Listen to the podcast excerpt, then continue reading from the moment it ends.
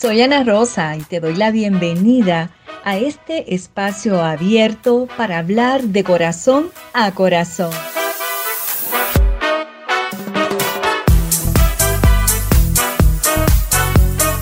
Esa mujer soy yo. Bienvenidos al episodio número 9 de Regreso a la Vida. Aquí se habla de corazón a corazón. Bienvenidos a este episodio especial de Regreso a la Vida. Estoy en compañía de Irene Narpier, la profesora Irene Narpier directamente desde Orlando, Florida. Bienvenida Irene a Esa mujer soy yo. Porque como esa mujer soy yo también, queremos compartir cosas muy hermosas con todos ustedes. Así que muchas gracias, Ana Rosa, por esta invitación que para mí es muy importante.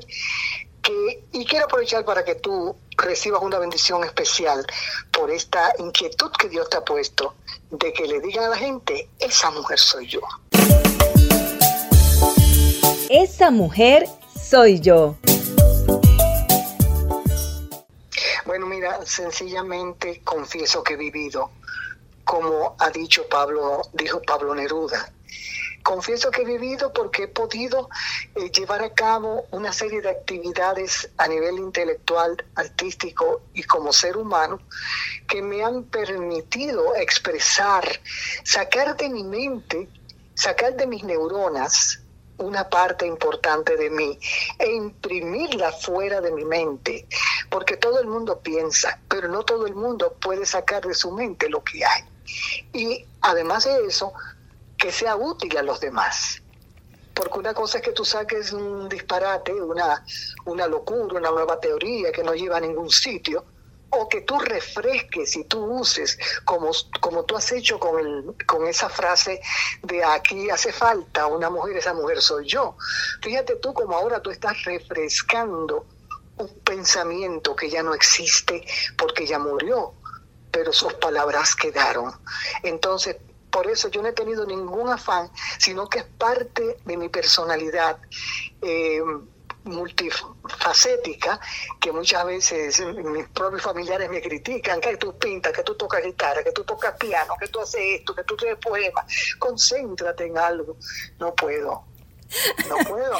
me tengo que reír, Irene, aquí porque mis hijos también piensan lo mismo de mí y pienso que cuando, cuando nos encontramos con una persona como tú, que no, que no, que no pierdes un minuto de la vida para crear, porque dentro de todas esas facetas que ya hemos conocido de ti, eh, eres gestora cultural, eres profesora, eres artista, eres actriz, eres poeta, estás escribiendo tus libros. Queremos conocer un poquito de cada una de esas facetas, pero ¿cuál es la que más te llena de todo lo que tú has podido hacer en la vida?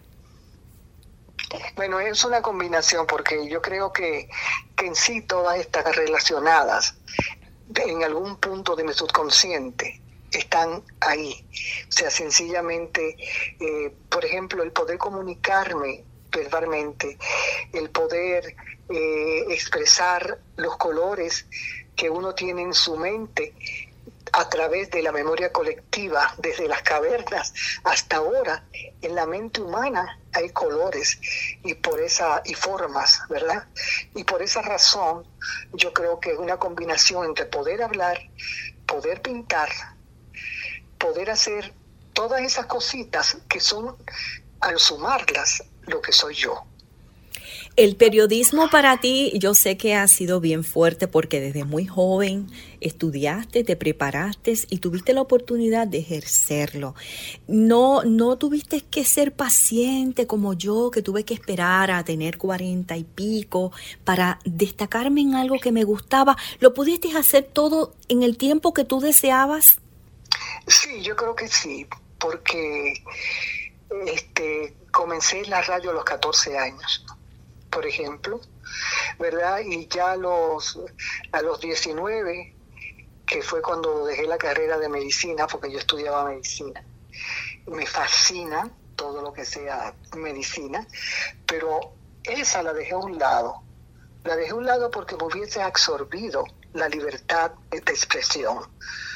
Porque entonces el doctor vive prisionero, ves, de horarios, de gente que lo está, que se le puede morir, que esto, que otro, vi morir a varios, y dije, no, no, no, esto no es, esto no es lo mío. Yo prefiero hacer otras cosas y me cambié a comunicación social. Entonces, ¿qué pasa? Que a través de la comunicación social pude conocer a profesoras y profesores como Aida Cartagena Portalatín, que sí me aportaron a mi vida eh, intelectual y espiritual porque las cosas no tienen que ser religiosas, sino que tú puedes recibir esa carga espiritual a través del testimonio de vida de personas. Y en este caso en particular, pues yo siento que, ella, pues, se, me manifestó a mí como un ente social eh, de una manera especial y que no es que yo he estado pensando en ella constantemente, pero sí está ahí detrás. Así mismo como están mis profesores de teatro, Rafael Villalona y Delta Soto, que eran mis profesores de teatro en la Universidad Autónoma de Santo Domingo, así mismo como, como están los que fueron mis profesores de pintura, que son para mí íconos importantísimos, y por el estilo, o sea, en el sentido de que sí, pude comenzar temprano y pude estar pues alerta de muchas cosas. Esa mujer soy yo. Yo sé si tú prefieres hacerme otra pregunta, pero yo en esa época me consideraba que yo no pertenecía a este planeta. Ese es otro tema.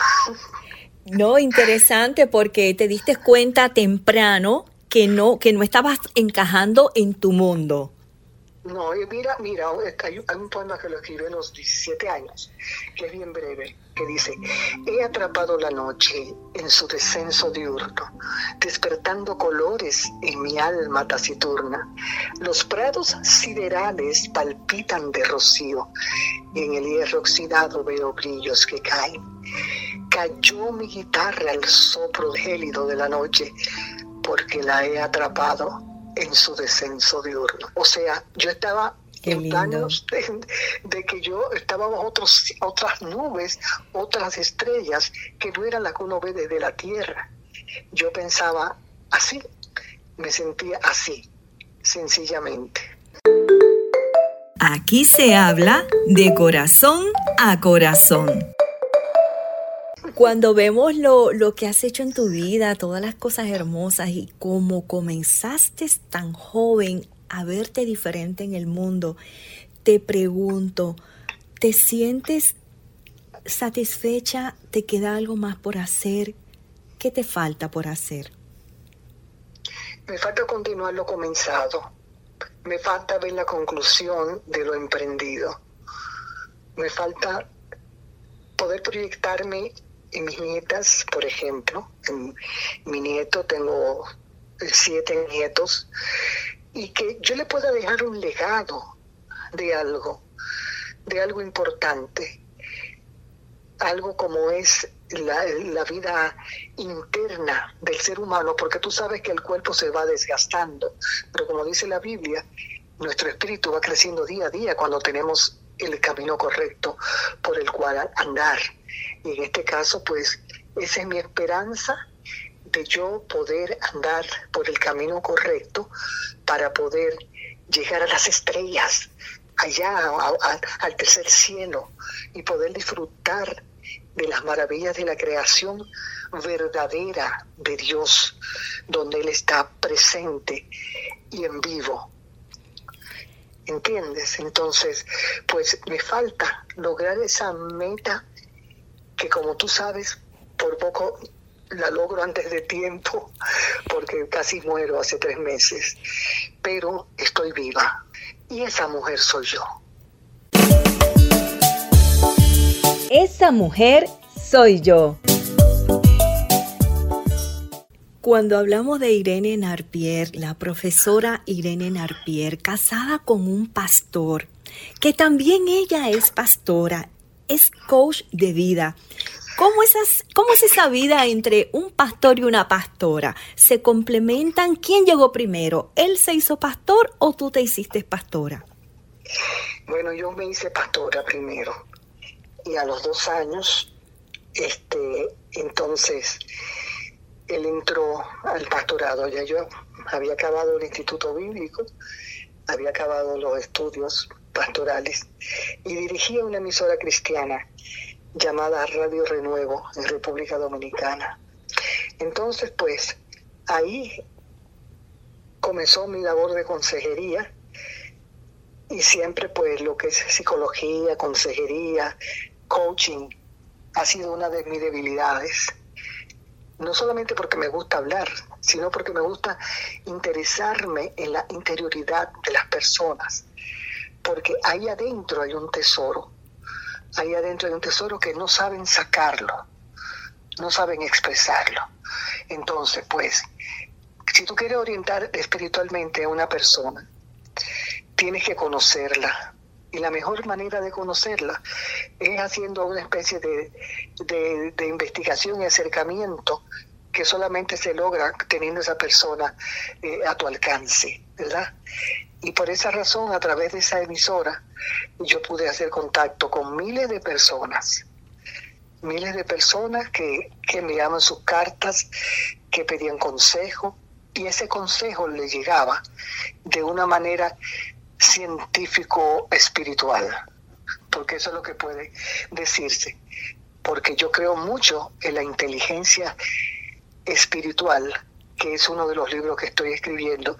Me estoy nutriendo, estoy terminando un diplomado en inteligencia emocional y en psicología positiva para así poder ayudar mejor a la gente en el tiempo que me queda aquí sobre la faz de la tierra. Esa mujer soy yo. Recientemente pasaste por la experiencia de regresar a la vida. Tienes una historia que contar. Yo creo que hay una historia que tengo que narrar, que tengo que creer y afirmar, que si no fuera porque Dios quiso, hoy no estaría yo aquí. Fui operada de corazón abierto y estuve tres días en coma con una hemorragia interna por lo cual el doctor llamó a mi familia y dijo, vengan porque se va a morir. Pero Dios no lo permitió. Así es que le doy las gracias a Él y a todas las oraciones de la gente que yo sé que me ama. ¿Te habías sentido tan cerca a la muerte? Bueno, en primer lugar, por poco ni nazco, porque pensaron que mi madre tenía un aborto. Y entonces a mí me sacaron, me pusieron encima de, me sacaron de su vientre, me pusieron encima de una bandeja de metal y gracias al frío de la bandeja yo pude hacer como un gatito. Y ahí fue que se dieron cuenta de que no había sido un aborto. Yo no me había sentido tan cerca de la muerte como ahora que esta experiencia que tuve hace tres meses, en la cual pues no podía despertar de la anestesia y había perdido muchísima sangre. Entonces pues sencillamente yo tenía que escuchar todo lo que la gente decía pensando que yo iba a morir. Irene, ¿qué significa para ti esta nueva oportunidad de vida? Significa mucho porque eh, realmente tengo mucho que perder. Tengo que ganar el tiempo y redimirlo por mis hijos, mi esposo, mis nietos y hasta una bisnieta que tengo. Así es que esto ha significado una gran oportunidad que me ha, me ha vivificado paradójicamente. Así es que creo que soy muy dichosa de poder ah, haber sobrevivido a esa experiencia tan traumática.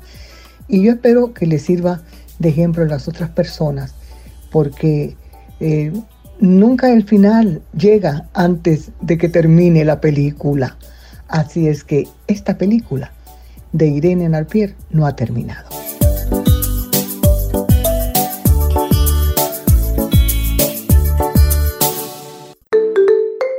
Aquí se habla de corazón a corazón. Esa mujer soy yo. Soy la sal de la tierra. Mateo 5:13. Gracias por escucharnos. Te invitamos a que te suscribas al podcast para escuchar todos los episodios y sigas nuestra página en Facebook Esa Mujer Soy Yo. Síguenos en YouTube Esa Mujer Soy Yo para más información y contenidos, te esperamos en otro episodio más de Esa mujer, esa mujer soy yo. Este episodio fue presentado por Estudio Power Multimedia